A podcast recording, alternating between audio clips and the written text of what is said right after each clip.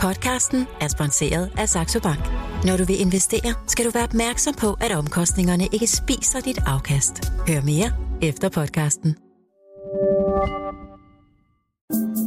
Millionærklubben fra Jørgen Vester med Sara Schelin.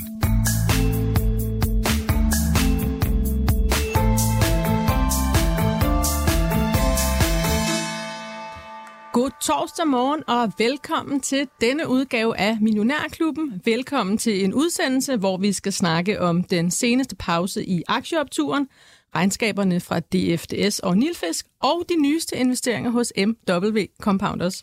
Og det skal vi selvfølgelig med jer, Dan Weise og Johannes Møller. Godmorgen til jer.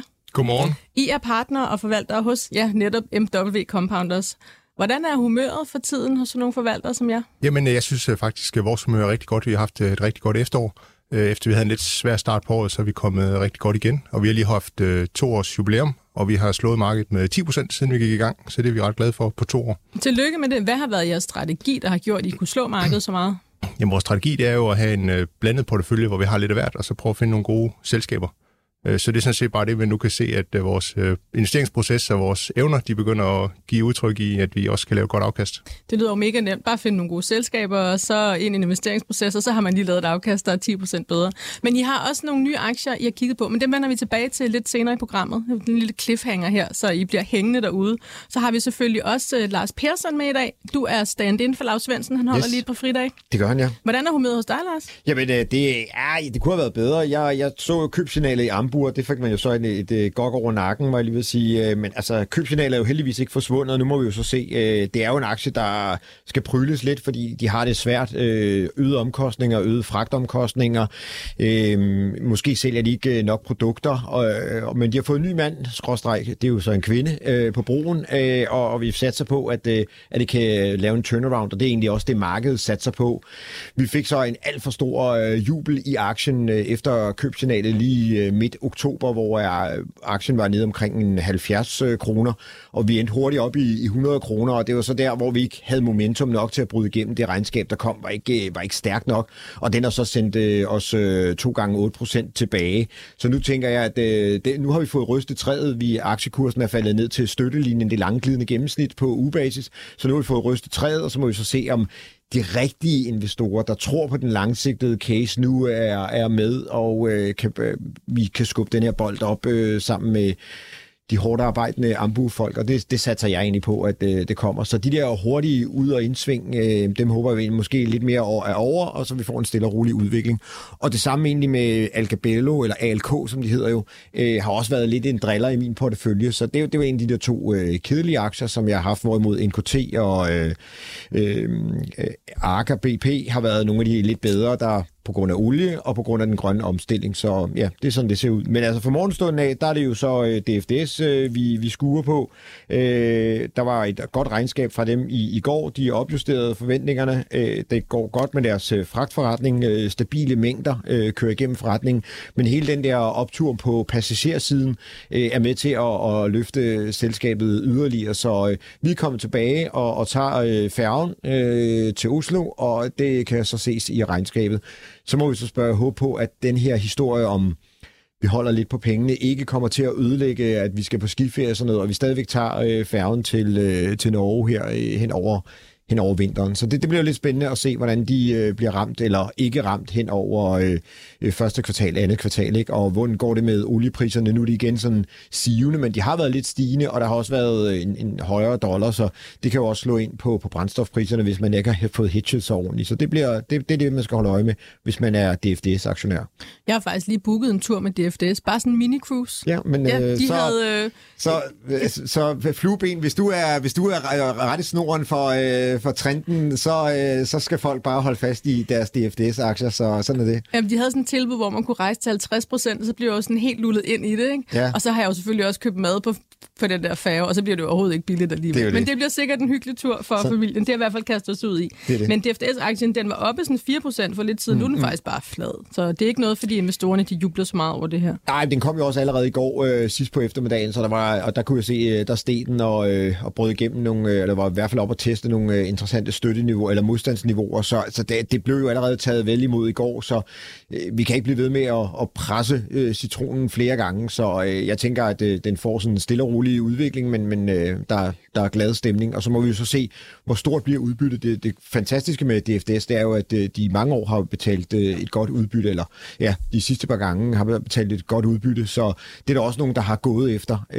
Også fra udlandske investorer, så der kan også være nogen, der suser ind fordi at, og køber op i sådan en som DFDS. Tidligere var der amerikanerne, der var glade for den at købe op, så det kan jo godt være, at der kommer nogle amerikanere ind og køber en luns der også. Hvis du sidder derude og har nogle spørgsmål til os i studiet af, det kan være Johannes og Dan fra MW Compounders eller Lars her i studiet, så kan du sende det til mig på telefonnummer 42 42 03 21. Du skal bare huske at starte din sms med Mio. Så tager vi måske lidt løbende i hvert fald, kigger vi på dem senere i programmet. Der er også en af jeres aktier, der lige er kommet med regnskab, Dan og Johannes. Det var Tencent, de kom i går. Det er jo en aktie, som vi faktisk også har snakket lidt herinde en del om, fordi de kinesiske aktier har jo haft det rigtig, rigtig svært på det sidste. Nu er det blevet lidt bedre, men hvordan gik det for Tencent?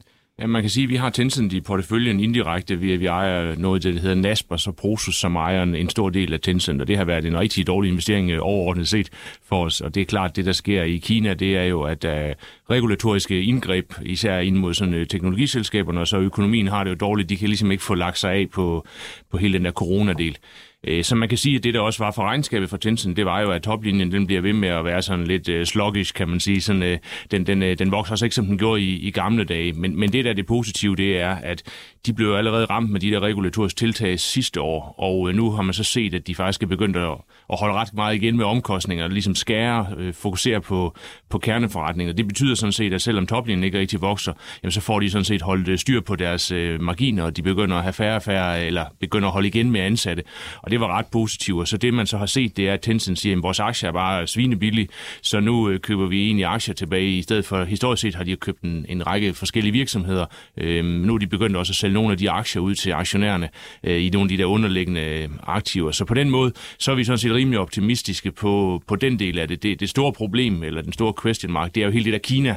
Altså det er jo det der med, hvad er det egentlig Mr. Xi han vil, og hvad er ligesom den dagsorden han kører. Men altså sådan på regnskabssiden, så er det rart at se et teknologiselskab, som faktisk holder ret meget igen på omkostninger. Det er jo noget af det, som har været lidt problem i nogle af de amerikanske selskaber, at de bare sådan set bare kører lidt videre, i hvert fald nogle af dem, og det er først for nylig, de begynder at holde igen. Så det var sådan set ret positivt at se. Så I holder fast i Nasper ud fra det her? Ja, det gør vi. Altså, vi synes, at det er rigtig billigt, der sker ud over det, at Naspers og Prosus, de ligger og sælger nogle Tencent-aktier, og så køber de deres egne aktier tilbage, fordi det er lidt teknisk, men fordi de handler med en stor rabat, så det er måske lidt fortegnet, men altså nærmest så kan de sælge en Tencent-aktie, så købe to af deres egne. Det er ikke helt sådan, det er, men det giver jo en ret god indvandring, og hvis Tencent så også ligger og køber aktier tilbage, og vi synes, det er attraktiv værdiansat. Så på den måde, så holder vi ved bestemt. Der er også kommet nogle regnskaber fra USA og England. Blandt andet i går, der kom Target, den her store teglkæde, som måske ligger den lidt billigere del af markedet. Så i England fik vi her til morgens regnskab fra Burberry, som ligger en helt anden del af markedet med meget luksusprodukter. Og det er to meget forskellige historier, de to virksomheder fortæller. Target, det gik rigtig dårligt. Aktien faldt også over 10% i går. Og Burberry her til morgen siger bare, at salget har det forrygende.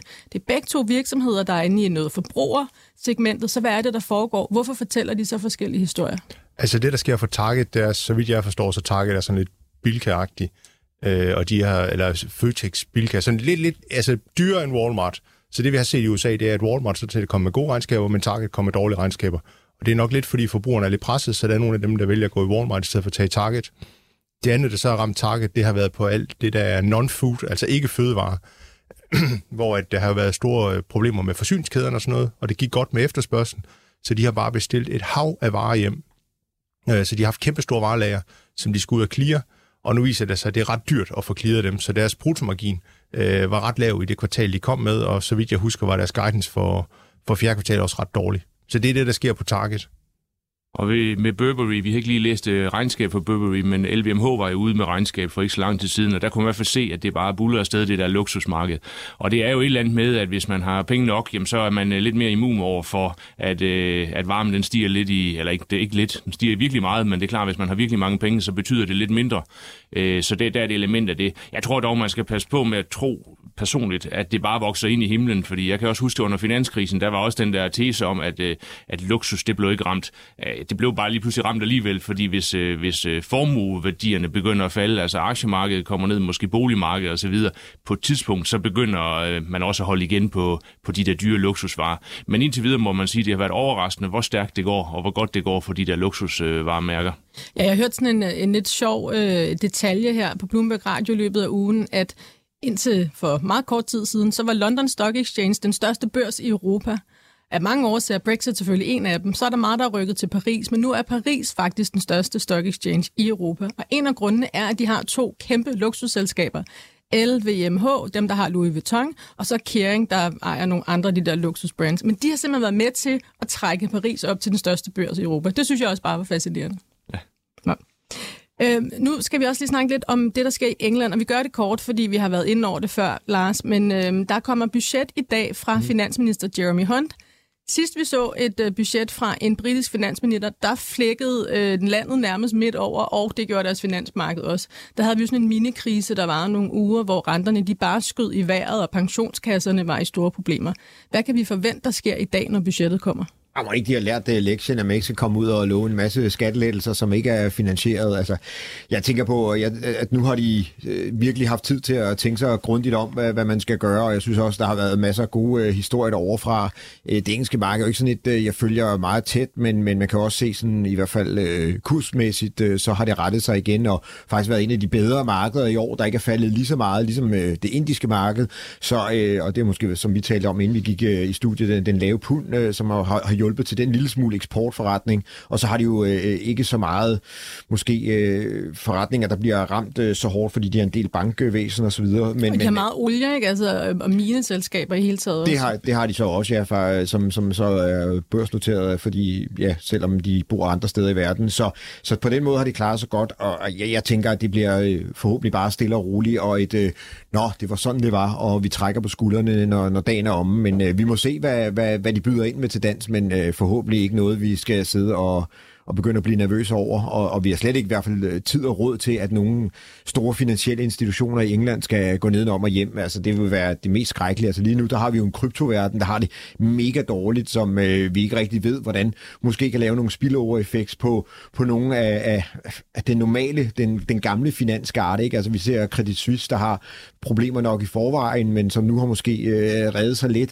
Så det vil være, det vil være skrækkeligt, hvis der lige pludselig kom et eller andet kæp i hjulet fra England og fra finansministeren. Så jeg synes, vi har rigeligt med den der kryptovaluta, hvor vi ikke rigtig ved, hvad den kan komme til at spille ind, alle de der kryptobørser og steder, der bliver lukket ned. Fordi det kan godt være, at vi siger, jeg handler der ikke. Nej, men det er der nogen, der gør, og de er også ude i den virkelige verden. Og hvis deres værdier bliver eroderet over i den verden, eller de ikke kan komme til dem, eller de lige pludselig forsvinder, så har de jo måske nogle cases, hvis de har stillet dem til sikkerhed nogle steder.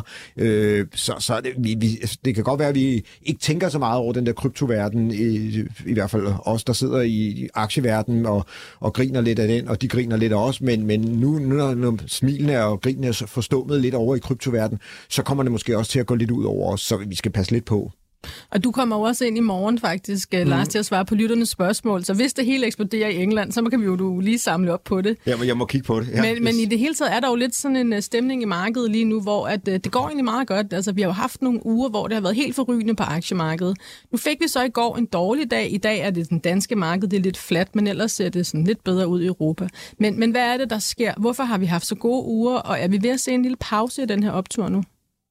Altså, vi har jo haft et par gode uger, fordi vi har set det her inflationstal fra USA, de ligesom helt klart var hen over toppen.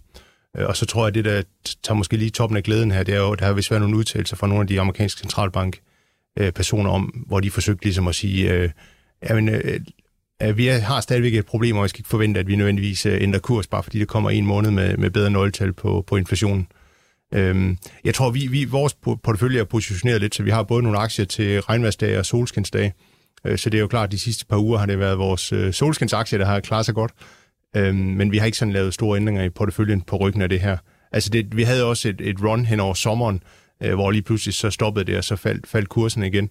Jeg synes, det er lidt for tidligt at kalde, om vi ligesom er forbi den endelige bund, eller om det godt kan komme nogle flere skulp. Ja, det er vel det, alle sidder og lurer lidt på, for vi har lidt det her ar fra i sommer, hvor vi havde 6-8 uger, hvor det bare var helt forrygende. Så 25-indekset steg næsten 20% på de her 2 måneder, og så faldt det bare med et brag igen. Og det er vel lidt det, vi er bange for at sker igen. Jamen, det er jo lidt det der med, at man kaster bolden ned i jorden, ikke? Altså, det er markedet, der er dykket ned, og så kommer det lidt retur igen, fordi lige pludselig er der nogen, der sidder derude og siger, ej, nu er det blevet for billigt, eller nogen vælter ind, og der kommer også måske nogle gode tal, som vi lige har set. Spørgsmålet er selvfølgelig, om de kan holde ved. Det er det, der er hele historien. Man kan se, at der ud fra tekniske analyser, der er gået køb i de fleste markeder. Der var måske, hvem var det, der manglede? Ja, det var Kina. Det er faktisk også kommet med nu her. Men ellers så er alle markeder nu egentlig gået i køb, og det gjorde det også i sommer.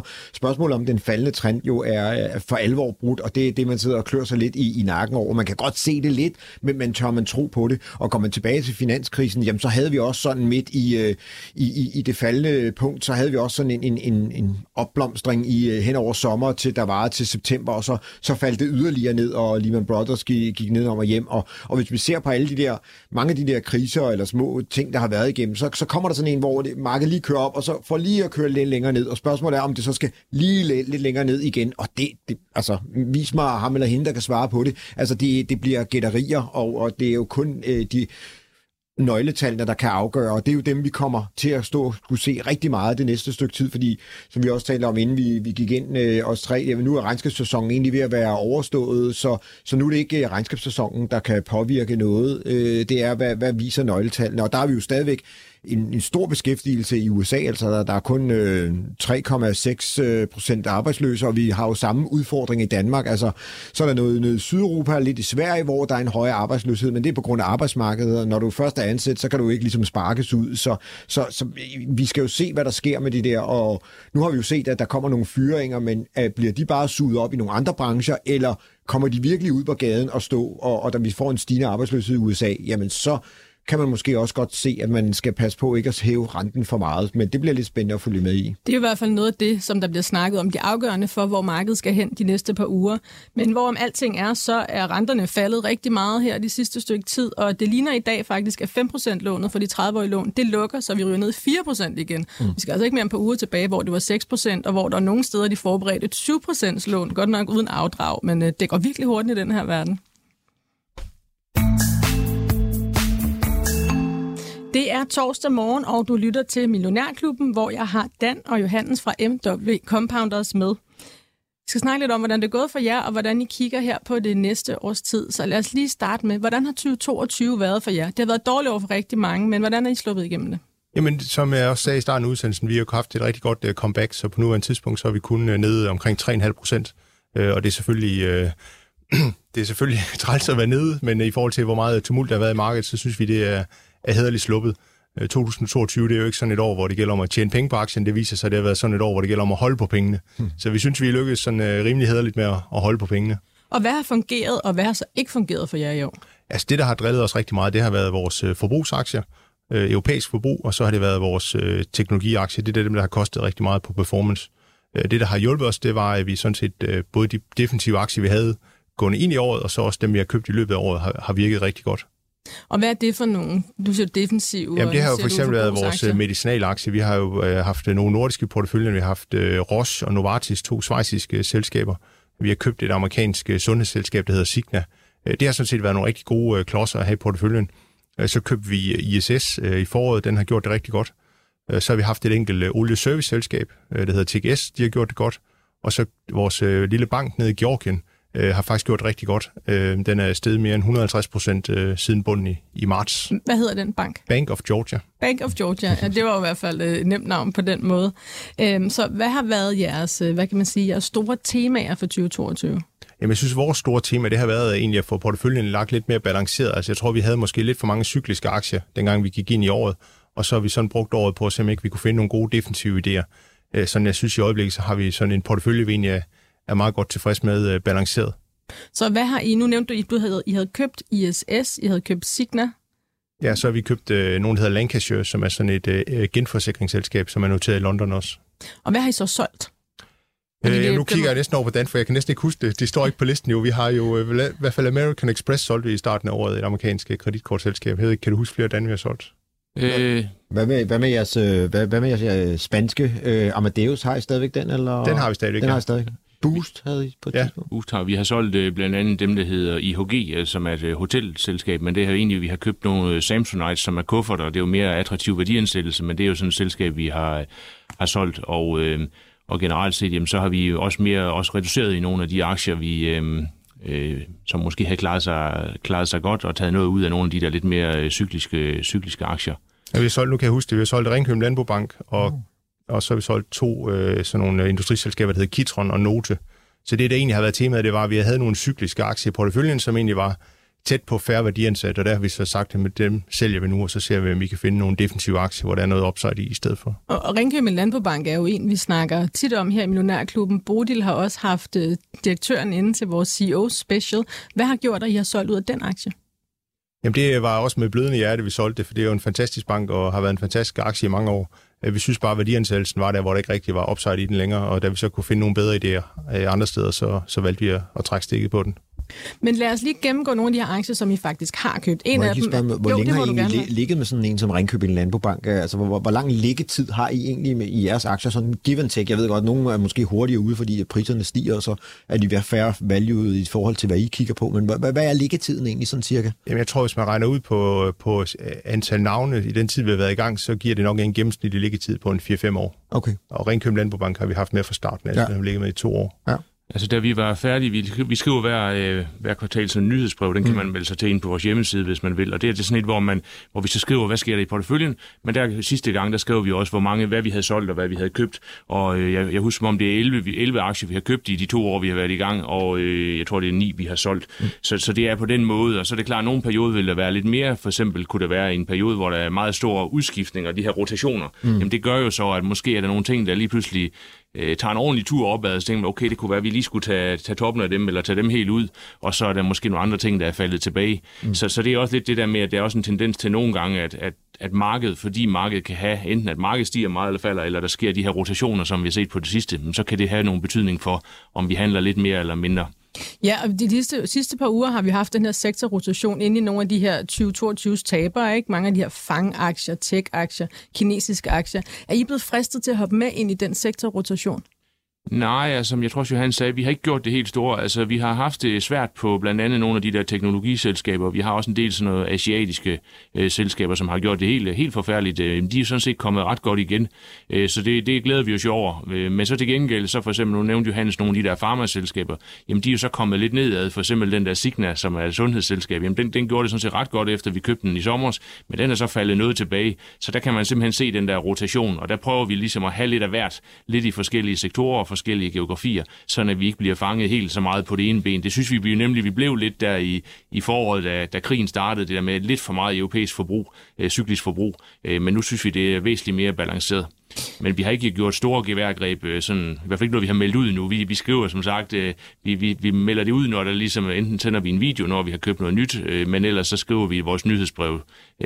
Så vi kigger hele tiden på, især når der er sådan en meget stor udsving, som der er nu, om det giver anledning til noget. Ja, altså I har jo netop snakket om, at I er gået lidt mere defensivt, og I har købt, hvad man kalder forsvarsspillere, hvis vi nu skal varme op til VM i næste uge. Hvad skal der til, før I begynder at kigge efter lidt mere angrebsspillere? Jeg tror ikke, vi sådan helt er klar til at købe angrebsspillere endnu, altså, men vi er begyndt at kigge på midtbanespillere, vil jeg sige, her henover. Offensiv midtbanespillere. Offensiv eller defensiv, det er så lidt en definitionssag, men vi er begyndt at kigge på, se om vi kunne finde nogle selskaber, hvor aktierne egentlig er blevet straffet, fordi man var bange for en recession, men hvor forretningsmodellen historisk i hvert fald har vist sig at være ret stabil. Så nogle af de forretningsmodeller, vi har siddet og kigget lidt på, det har været blandt andet nogle af de her elevatorselskaber, fordi de har en meget stor serviceforretning, som er fuldstændig upåvirket af, om der er recession eller ej. Så har vi kigget på nogle af speditørerne, fordi de har også historisk været ret stabile, fordi de kan jo ligesom sende regningen videre til underleverandørerne, hvis det går dårligt. Og så har vi også begyndt at kigge lidt på nogle af de her høreapparatsproducenter, fordi de aktier er også faldet kraftigt, men forretningsmodellen plejer at være ret stabil, selv når der er en recession. Og det er virksomheder, I har på kandidatbænken nu? Ja, det er nogen, vi sidder, der har vi nogle idéer, vi sidder og kigger på, så det kan være, det ender med, at vi køber en eller to af de aktier der. Men kan I afsløre, hvad det er for nogle virksomheder i de her brancher? Jamen, det er dem, jeg sidder og kigger på. Der er faktisk ikke så mange, men altså elevatorproducenterne, der er der jo tre. Der er jo Kone op fra Finland, og så er der Otis i USA, og så Schindler, tror jeg, de er noteret i Schweiz. Jeg tror, men man kan nærmest godt se de der skilte for sig i elevatoren, ikke? Og speditørerne, jamen der er der blandt andet DSV, vi kender her fra Danmark, og der er Kühne & Nagel i Schweiz, og så er der nogen, der hedder Expeditors i USA. Og høreapparatsproducenterne, der er der jo tre. Der er jo Sonova i Schweiz, og så er der, Demant og GN her i Danmark. Og så er der også dem, der hedder Amplifon, som har på høreapparatsbutikker. Så når I sidder og kigger på det her, især inden for høreapparatsindustrien med Demant og GN Store Nord, hvordan ser I hele det her spil, der kører i øjeblikket? Altså, vi kan ikke rigtig investere i GN, fordi det er simpelthen for dårlig kvalitet af selskab. Deres kapitalallokering, den er helt forfærdelig.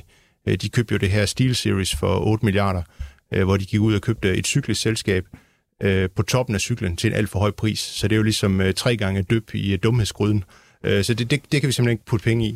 Men nu er der opstået en ny spændende situation her, hvor Demant har købt 10% af GN, og det lugter jo af, at det her høreapparatsaktiv, det skal i spil på en eller anden måde. Niels Jacobsen, som er bestyrelsesformand i William Demant Invest, eller han direktør, det kan jeg ikke huske. Det er i hvert fald ham, der bestemmer. Han vil jo gerne have det der aktiv, så det har jo ligesom været hans måde ligesom at se, om han kan få et skud på mål. Og hvad tænker I, hvis Demant får det her høreapparatsaktiv? Er det et godt tilkøb til Demant? Jamen altså historisk har det været ekstremt værdiskabende, når de her høreapparatsproducenter, de har købt nogle andre, fordi de kan simpelthen tage virkelig mange omkostninger ud. Og det har også været meget godt for hele branchen, fordi hver gang der er en producent mindre, så falder konkurrenceintensiteten jo lidt. Så det vil være sådan en branche, hvor at, det er kommet meget ned, fordi der har været meget usikkerhed om verden, men der er altså stadig gode perspektiver for høreapparatsproducenter. Altså jeg tror, sådan over mange år, så er antallet af høreapparater, der bliver solgt, det vokser 4-5% om året. Og det man så kunne se, det er, når der er en recession, så vokser det 0%, og så de andre år vokser det så lidt over de der 4-5%. Men altså nogle af de her aktier er jo nærmest blevet halveret i kurs, både Demant og Sonova, og GN er jo faldet endnu mere, fordi de har store problemer med deres gæld. Det er faktisk lidt interessant, for jeg ville tro, at selv under en recession, så skulle man have et høreapparat. Altså det var noget, det er lidt ligesom insulin, at det var noget, man virkelig havde brug for, selvom økonomien havde det dårligt. Men det er også derfor, vi siger, at det måske er potentielt set af sådan nogle midtbanespillere, at aktierne reagerer måske mere voldsomt, end de egentlig burde i forhold til, at det er en forholdsvis stabil virksomhed.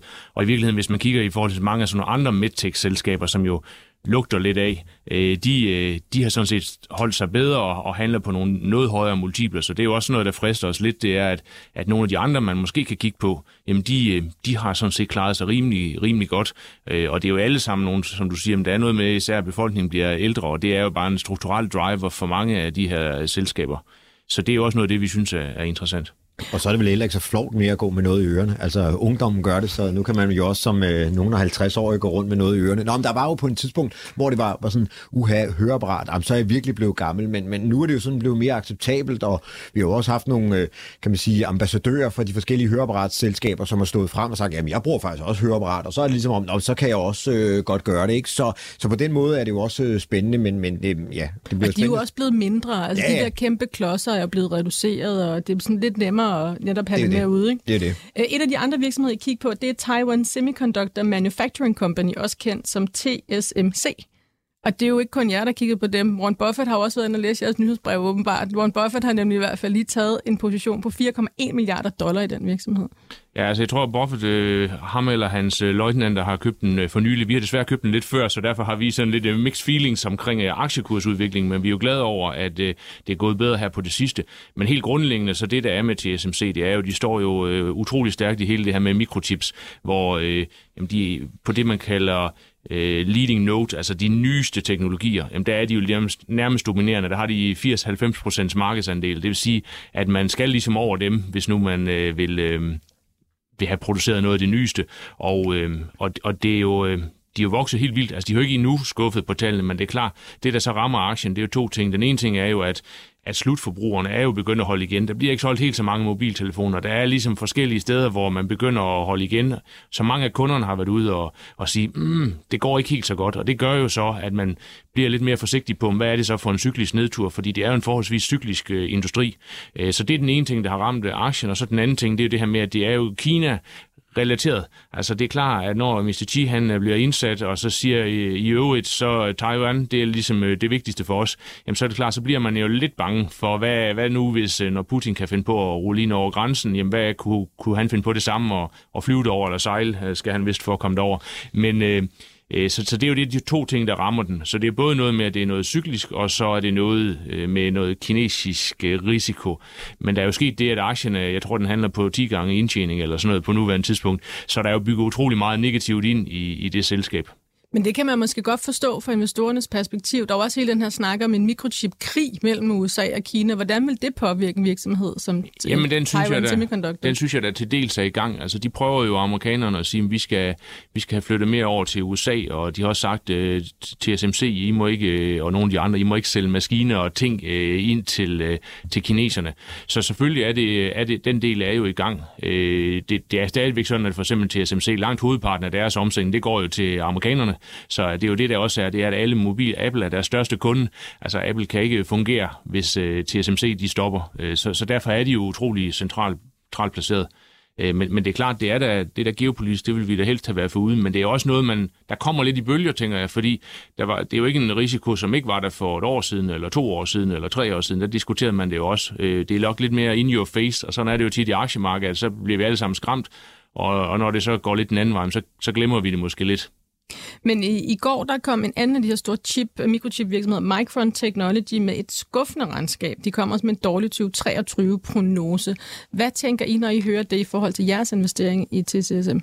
Jamen, jeg tænker, at det er nok på ryggen af meget af det andet, man også har hørt, og de er jo især inden for sådan noget, som jeg husker, sådan memory, og memory er noget af det, der er allermest cyklisk. Det, der ligesom er driveren i sådan en som TSMC, det er jo, at de er jo lidt bredere funderet, fordi memory har jo helt sikkert en betydning, men det er jo også mikrochips til mobiltelefoner, men også alle de her datacenter, der kommer rundt omkring, men også alle mulige ting, der ligesom bliver digitaliseret. Så der er jo mange forskellige steder, de siger jo, vores deres kundebase er væsentligt bredere. Så der kommer meget mix signaler, kan man sige, fordi ASML, som er den hollandske producent, som producerer de her maskiner, der skal ind i de her, de holdt lige en kapitalmarkedsdag, jeg tror det var sidste uge eller forrige uge, hvor de siger, vi må simpelthen opjustere vores forventninger til, hvor mange maskiner, der skal stilles op. Altså, det er helt vildt, hvor meget folk de siger, der skal bruges, og den grønne omstilling kommer til at trække noget mere. Og man så også dem, der hedder Infineon, som jo er så til biler, men som laver chips til biler, tysk producent. De var ude også, jeg tror, i den her uge at sige, det går noget bedre, end vi har regnet med, vi er nødt til at bygge en fabrik mere. Så det er sådan ligesom, der er et cyklisk element, og så er der noget strukturelt. Og lige nu der er der måske mest aktiekursmæssigt fokus på det cykliske, men vi tror sådan set stadigvæk, det strukturelle ben også kører. Og I får i hvert fald opbakning her i morges fra Lars Skovgaard Andersen, der er strateg hos Danske Bank. Han har i en artikel på Jørgen Vester, der anbefaler han, at det faktisk er tid til at købe de her mikrochip-producenter. Så det virker som om, det er en historie, der også florerer lidt derude. En anden virksomhed, som I jo også har købt op, det er ISS. Hvad er det, der har været rigtig godt ved den virksomhed?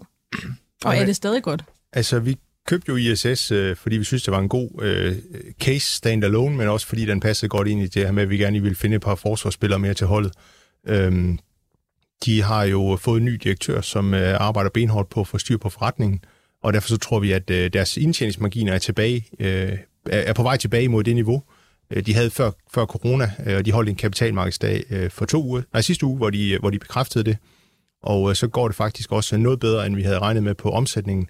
Altså, de er simpelthen blevet bedre til, dels får de lidt gavn af inflation, fordi de kan hæve priserne, og så er de blevet bedre til at fastholde deres kunder, og de er blevet bedre til at vinde nye kunder. Så det er de 2 positive ting, der er på den historie.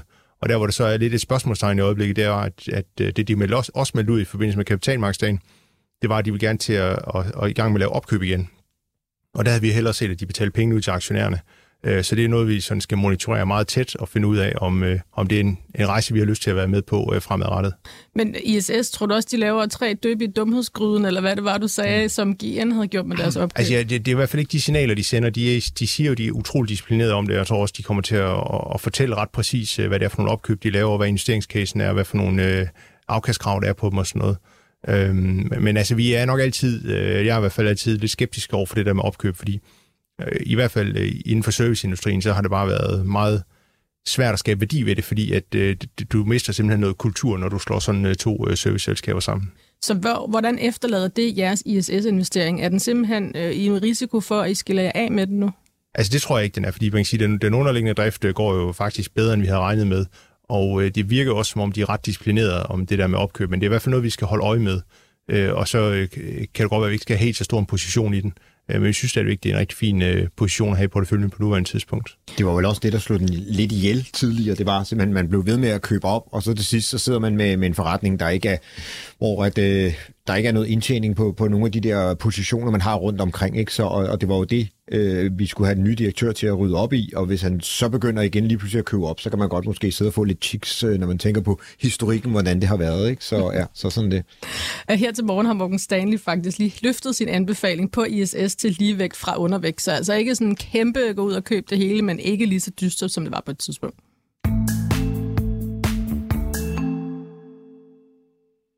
Vi ved ikke, hvor meget det er en virksomhedstid, der går til indkøb til møder og frokost. Men vi ved, at det er tid, du ikke får igen. Hvis du lader nemlig erhverv stå for indkøbene, så får du mere tid til det, der betyder noget. Det kan vi vist alle bruge. Nemlig også til erhverv.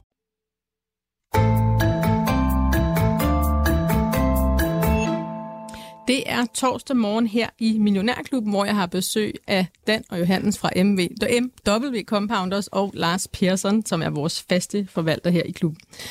Et af de andre selskaber, I har købt her, Dan og Johannes, de sidste års tid, det er genforsikringsselskaber. Det, for at være helt ærlig, lyder det ikke som en sexet branche overhovedet at komme ind i. Hvad er jeres rationale for at være interesseret i det?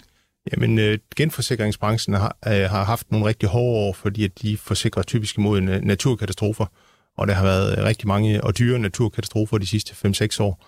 Det er blandt andet forårsaget af, at vi har de her klimaforandringer, og så er det måske også lidt nogle tilfældigheder, der gør det, at vi lige har været inde i nogle hårde år. Og det betyder, at de her selskaber har faktisk ikke rigtig kunne tjene penge på deres drift, og de har forsøgt løbende at hæve priserne. Og vi har nu nået det punkt, hvor at det tyder på, at de faktisk kan tjene penge i år på deres forsikringsdrift, selvom der har været den her meget store og dyre orkan, der hedder Ian i USA. Så det er sådan set det der grund, at nu er priserne på genforsikring, altså raterne, kommet op i et niveau, som gør, at de kan tjene penge alligevel. Og så samtidig er der udsigt til, at priserne kommer til at stige endnu mere næste år. Fordi jeg tænker, så netop nu nævner du naturkatastrofer, det er jo ikke noget, der bliver færre af formentlig. Nej, det har du helt ret i. Så det har også betydet, at priserne er steget ret kraftigt på de her genforsikringspræmier. Men selvom, altså det har nok også, jeg tror, der har været flere naturkatastrofer de sidste 5-6 år, end man sådan kan forvente i gennemsnit. Så det har jo også lidt med held og uheld at gøre. Altså, det bliver man nødt til at se over en lidt længere overrække. Og hvad for nogle selskaber er så interessante inden for den her sektor? Jamen, der er jo 3 selskaber i London, som blandt andet er børsnoteret. Der er nogen, der hedder Lancashire, som dem vi har købt, og så er nogen, der hedder Hiscox, og så er der nogen, der hedder Beasley. Og så er der nogle stykker i USA. Det største, det hedder Renaissance Re. Der er også nogen, der hedder Everest Re, tror jeg, de hedder. Og der er et par stykker mere i USA, som jeg ikke lige kan huske navnene på her. Så er det noget, I vil begynde at kigge nærmere ind, eller beholder I bare den her position, I har i Lancashire? Altså jeg tror for os, så er det fint at have en position. Jeg tror, vi har omkring 4,5% i den, eller 5 eller sådan noget. Vi har købt en pæn position, men vi har ikke lyst til at have... Jeg tror ikke, vi skal ud og have flere på nuværende tidspunkt i hvert fald. Og hvad hvis vi så kigger ind i 2023? Nu har vi snakket lidt om de her midtbanespillere, ikke helt angrebsspillere nu. Hvad er det for en type aktier, man skal kigge efter for det nye år? Jamen, vi er lidt ligesom da vi startede 2022, når vi får det spørgsmål, at sige det. Vi tror jo ret meget på aktiemarkedet på lang sigt, men det kommende halve år, det har vi altså ikke så meget klar holdning til, og det viser sig jo også gang på gang, at dem, der tror, de har det, de har meget svært ved at ramme rigtigt, fordi lige pludselig så er det noget andet, der kører. Så den måde, vi tænker om det er at prøve at have lidt af hvert, og så sige, hvad kunne virke, hvis nu... Det blev rigtig godt, og de buller afsted. Hvad er det så for nogle ting, der kunne have medvind? Og også hvis det nu ligesom bliver lidt mere tough, jamen, så have nogle forsvarsspillere. Så det er derfor, vi både har noget, som vil virke, når det buller afsted, og så vil vi have nogle ting, som vil forhåbentlig vise nogle defensive karakteristika. Så hvis man er bange for økonomien og så videre, jamen, så er det jo blandt andet, så kan man jo købe sådan noget som måske ISS, som har nogle defensive karakteristika. Det kan godt være, at aktien svinger lidt mere, men sådan som forretning. Det kunne også være nogle af de der farmaselskaber, eller for eksempel det Cigna, som er et nyt selskab, vi har købt, som er sådan et sundhedsforsikringsselskab. Det er jo noget af det, man ligesom bliver ved med at have. Det er jo sådan noget sundhedsforsikring og har brug for sundhed. Og det er klart, hvis man ligesom har ja-hatten på og tænker, nu vender det hele, jamen så er det jo for eksempel europæisk forbrug, så det kunne jo være sådan noget som Boost. Den er godt nok kørt ret flot lige her på det sidste, men det kunne jo være en, eller sådan noget som Puma, eller nogle af de her tøjproducenter. Det er jo et sted, man kunne købe. Hvis man tror, at verden normaliserer sig, det politiske miljø bliver lidt mindre anspændt, jamen så vil TSMC også være en rigtig god aktie, for at nævne nogen. Altså, så det er lidt derfor, vi prøver at sige, jamen vi prøver at have lidt af hvert, og vi tror, at aktier er et godt sted at være investeret på lang sigt. Men hvad der lige sker, det er lidt svært, og det er derfor, vi prøver at være lidt balanceret. Og hvad tror du, Lars? Hvad er det for nogle aktier, du kigger efter for 2023? Du skal jo snart til at tænke på din portefølje, Millionærklubben, for det nye år i hvert fald. Ja, og desværre skal jeg jo have penge, eller heldigvis, fordi jeg har jo ikke ramt helt rigtigt. Altså, jeg kunne godt have lagt mig i slipstrøm af Lav Svendsen og bare købt tankskibet, men det har jo været i møg kedeligt for bare at købe det samme. Jamen altså, en af de ting, vi kan jo se, det er, at vi kan ikke få biler, og vi skal holde vores biler længere, så det kunne for en gang skulle være, at Mekonomen, den har skiftet navn, det hedder MEKO, over på den svenske børs, fik noget optur, fordi vi skal bruge nogle reservedele. Jeg kan også se Continental nede i Tyskland, som også producerer bilreservedele, er steget fra, jeg tror det var nogen midt i 30'erne, starten af 30'erne, og ligger nu og noget højere allerede, så der er ligesom en bevægelse i den retning. Så det er nogle af de der ting. Og så er det selvfølgelig igen det medicinal. Det er jo interessant at se, at ingen af de der selskaber, der leverer til sygehusene, har klaret sig særlig godt. Ajo, Elekta, Jetinge, Philips. Ingen af de her selskaber har haft et særlig godt år. Det må de jo lave om på, når de sidder som administrerende direktør i stolen og sende priserne videre. Så der kunne måske være nogle ting der igen som investor, man kan sige. Nogle af dem, der ikke kom med, fik hævet priserne, jamen de må ud og arbejde hårdere, og så kan vi jo selv se, at vores egen sygehussektor er jo virkelig bumpet, og det er den jo også i England, i Sverige osv. Så det der med at automatisere nogle ting med de her store scanner og alt det her, jamen det er der virkelig behov for, så det tænker jeg er noget af det, der sker. Og så er der jo hele elektrificeringen, hvor vi skal jo igen have opladning af biler og sådan noget. Zaptec og Garo, som GRAO, som er over på den svenske børs, som har fået nogle stryg. Det kunne være, at nogle af dem kom bare en lille smule tilbage i forhold til det, vi har set tidligere, så det kunne også være et sted, man skulle kigge hen i øjeblikket. Så kunne man forvente, at du laver en masse ændringer til din portefølje? Der kommer til at i hvert fald at ske nogen i hvert fald, det er helt klart.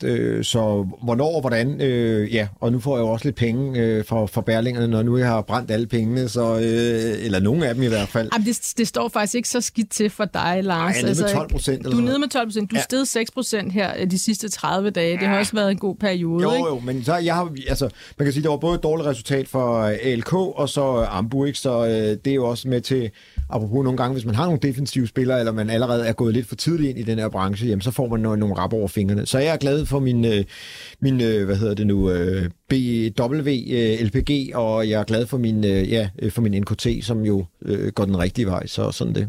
Men det vil faktisk sige med de her resultater, at hvis I, Dan og Johannes, havde været med Millionærklubben, så var I kommet ind på en anden plads, som det ser ud lige nu, med kun er faldet 3,5%. Det vil vi lægge lige efter Lav Svendsen, som er oppe med hele flotte 34%. Det har virkelig været et godt år for ham i hvert fald. Det er spændende, hvad for nogle temaer, der bliver 2023. Det har jo virkelig ændret karakter meget af det.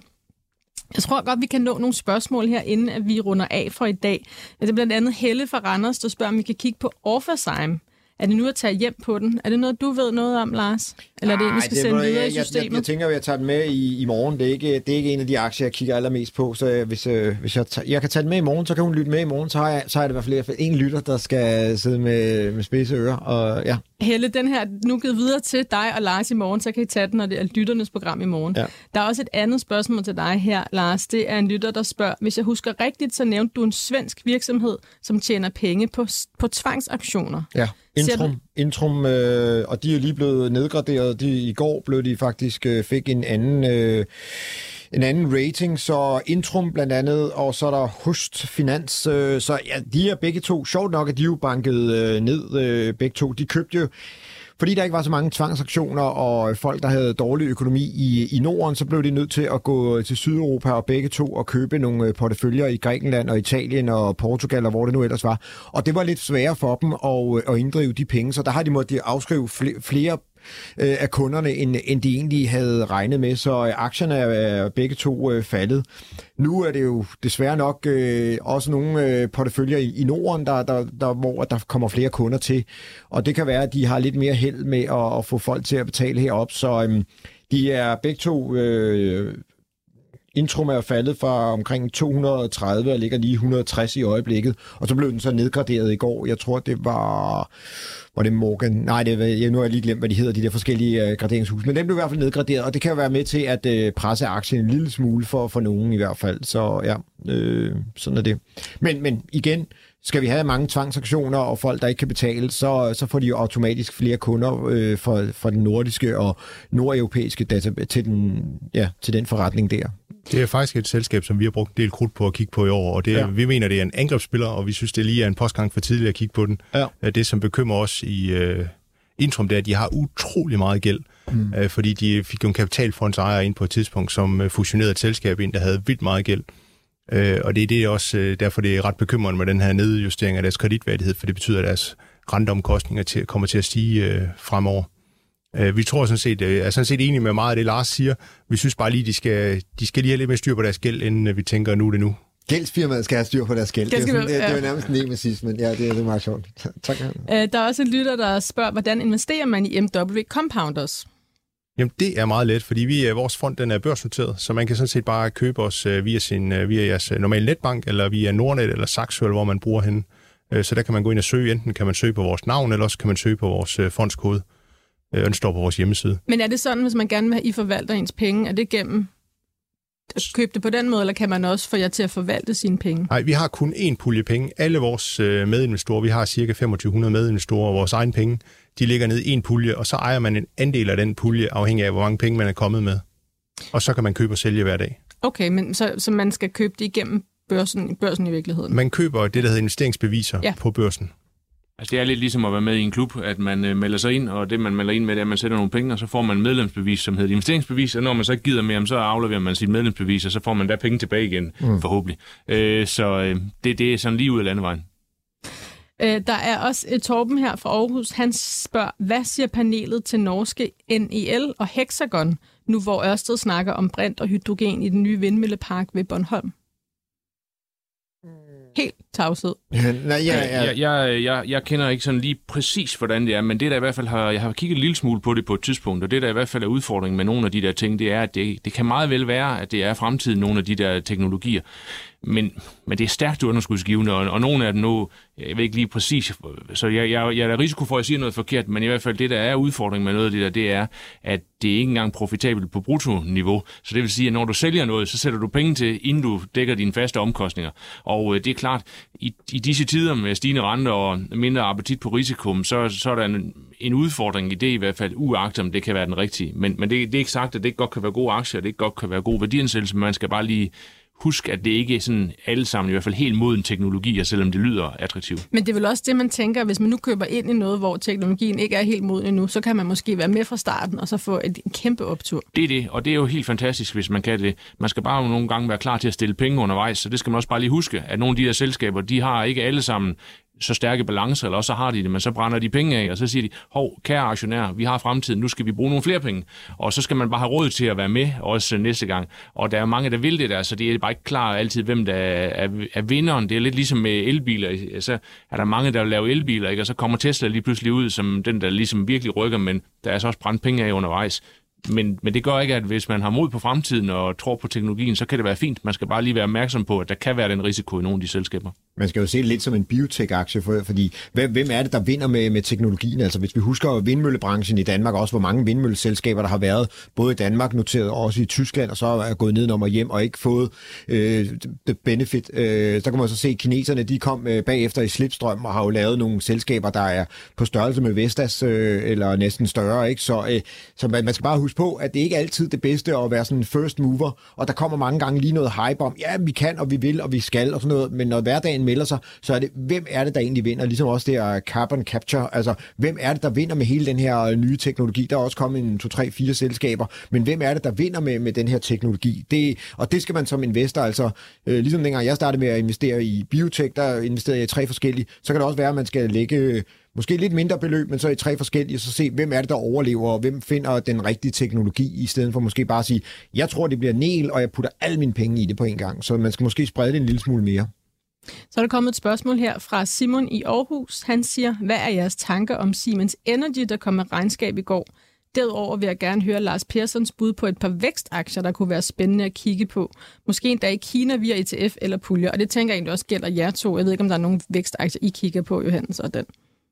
Altså, vi har jo som sagt den der Tencent indirekte. Man kan købe den, der hedder Prosus, som er et hollandsk selskab, så det er jo en måde at få en eksponering. Det er i hvert fald et selskab, som sidder utrolig stærkt i Kina, så hvis den kinesiske økonomi begynder rigtig at komme igen oven på corona, og der ikke er alt for meget regulatorisk modvind, så er jeg sikker på, at den aktie nok skal virke, men det er så også Kina, og det skal man huske. Så det er i hvert fald et sted, hvor man kunne overveje det. Vi har i vores... Det er jo så ikke et kinesisk vækstselskab, men vi har jo i vores portefølje har vi blandt andet Alphabet, som jo har Google og YouTube, og de bliver ramt af annoncemarkedet svært, og samtidig med, at de bare bliver ved med at ansætte folk, men der kunne jo ske det, at enten annoncemarkedet begynder at blive lidt bedre, eller at de faktisk begynder at holde igen på deres omkostninger. Så det er jo også en aktie, som kunne være attraktiv, hvis man har ja-hatten på. Har du noget at tilføje der, Lars? Nogle vækstaktier, du synes er interessante? Nej, altså, jeg deler mig ikke så meget op i vækst og cykliske og sådan noget. Altså, hvis der kommer et købsignal, så går jeg ikke sådan... Altså, så er det jo mere at være med, og så selvfølgelig skal man lave en eller anden nogenlunde lille fordeling af det, ikke? Så... Men om du lige i en periode har lidt flere cykliske aktier, og så ind over i vækst. Og man kan jo se, selvom vi taler Vestas måske for vækstaktier, eller, så ryger de jo også ned, fordi væksten går i stå, eller regnskabet bliver presset på grund af stigende omkostninger med transport og så videre. Og så er det måske sjovere at være en cyklisk aktie, der har klaret sig rigtig godt, eller nogen, der har nået at få omstillet sig. Så ja, det skal man også nogle gange passe på, ikke at sidde og bruge meget tid på. Jamen, Siemens Energy i forhold til, hvordan udviklingen har været, jamen, det var et godt regnskab. Ordreindgangen stiger, og der var en større omsætning, end hvad analytikerne havde forventet. Aktien ligger flat i øjeblikket. Jeg tror også, det er sådan... Vi går sådan lidt og holder lidt øje med, jamen, hvad ender de her vindmøllepriser på, og kan de få skudt de her omkostninger videre? Og det bliver jo rigtig spændende her i december måned at se, hvor mange ordrer kommer der til de her forskellige vindmølleproducenter. Hvem byder ind? Og vi alle sammen ved, at det er det er godt for det globale miljø, men hvor mange egentlig vil byde ind med nye vindmølleparker og sådan noget, og hvor mange skal der bruges, og kommer sol til at tage en større andel i fremtiden. Så lad os se, hvad december siger med alle de her ordre, der plejer at komme ind. Og vi bliver lige vindsporet, fordi Erik han spørger her, hvorfor falder Eilus vind? Eolus Vind falder på grund af, at de er kommet med regnskab i dag, og det var dårligere end ventet. Det er igen fordi, at de er ved at De er kommet bagud med etableringen af alle de her vindmølleparker. De kunne ikke få alle de der komponenter. Igen var der komponentmangel. Så nu her er resultatet dårligere på grund af, at nu har de fået komponenterne, så skal man betale for dem, så regnskabet er dårligere. Om 3-6 måneder, så er det forhåbentlig nogle af de vindmøller, der snurrer i Sverige og giver også billigere strøm, og Sverige billigere strøm, og på den måde, så skulle de gerne tjene nogle flere penge til deres aktionærer. Der har virkelig været store udsving i forhold til de der vindmølleparker, der har været i Sverige. OX2 har været rigtig god, og nu blevet købstilbud for Oren Energy, som var det gamle Lundin Energy, som jo er bare braget op 200% i år, fordi de har været ude og købe vindmølleparker mod Aris blandt andet, også har haft det lidt svært, selvom de har fået, jeg tror faktisk det er BlackRock, de har fået som kunde, hvor de skal stå for administrationen af deres management af deres vindmølleparker i Finland. Så det er sådan lidt det er lidt rodet i øjeblikket med de der vindmølleparks ejere og administratorer, men på lang sigt så skal der være nogle af dem, og hvem der overlever, det bliver jo interessant at se. Så jeg sælger ikke min Eolus Vind endnu i hvert fald, selvom jeg får et lille gok i nøden i dag. Men, lille gok i nøden, Lars, de er nede 11%. Det ved jeg godt, men det er stadigvæk et lille gok i nøden. Ja, det kunne selvfølgelig være meget meget, meget værre. Det kunne være meget værre. Har vi set på nogle store aktier i de sidste par uger. Ikke? Yes. Så er det lige et spørgsmål til jer to, Dan og Johannes. Er I selv investeret i jeres fond? Jeg tror, jeg lige nævnte det før, men I måske lige kan uddybe. Jamen, den måde, vi har investeret på, det er, at vi har langt hovedparten af vores midler, og vi havde en aftale, Johannes og jeg, imellem hinanden, at hvis vi ejede nogle aktier i forvejen, så behøvede vi ikke at sælge dem, men når vi så sælger noget, så skal pengene ind i fonden. Og for mit vedkommende har jeg solgt de sidste af mine aktier, som ikke ligger i fonden, så alle mine aktieinvesteringer, undtagen noget, jeg har lidt pension, jeg ikke kan gøre noget ved, det ligger altså i fonden, så 100% investeret. Johannes, han ligger lidt lavere, han har vist et par navne tilbage, men altså, vi er meget dedikeret, og vi, det er også derfor, vi siger medinvestorer. Det er ikke for sjovt, det er fordi, man investerer sammen med os. Altså, vi har vores egen penge investeret. I har virkelig hånden på kogepladen. Og hvor mange penge er de her under forvaltning nu? Ja, vi har cirka 0,5 milliard. Det er også en ret pæn størrelse i hvert fald. Lars, der er et spørgsmål om Frej Battery. Vi snakker lige kort om den, men vi kan nok ikke nå det nu. Ja. Vi kan sige, det er Mogens, der spørger her. Vi sender det videre til morgen fredag, når det er lytternes dag. Ja, er du med på den? Jamen, så har du også lige lidt mere tid til at tjekke op på den aktie. Ja, yes. Vi har da nemlig svært ikke rigtig mere tid her tilbage i Millionærklubben i dag. Det har været rigtig fedt at have jer, Dan og Johannes fra MW Compounders med i studiet. Lytterne har også været glade. I er kommet med rigtig mange gode aktieanalyser. Så vil jeg sige stort tak til dig, Lars Persson, selvfølgelig for at være med, og vores producer, Louis Fangenberg, der har fået det hele til at ske.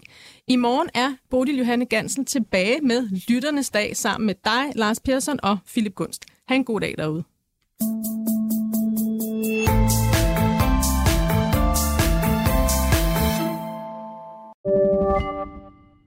Millionærklubben var sponsoreret af Saxo Bank.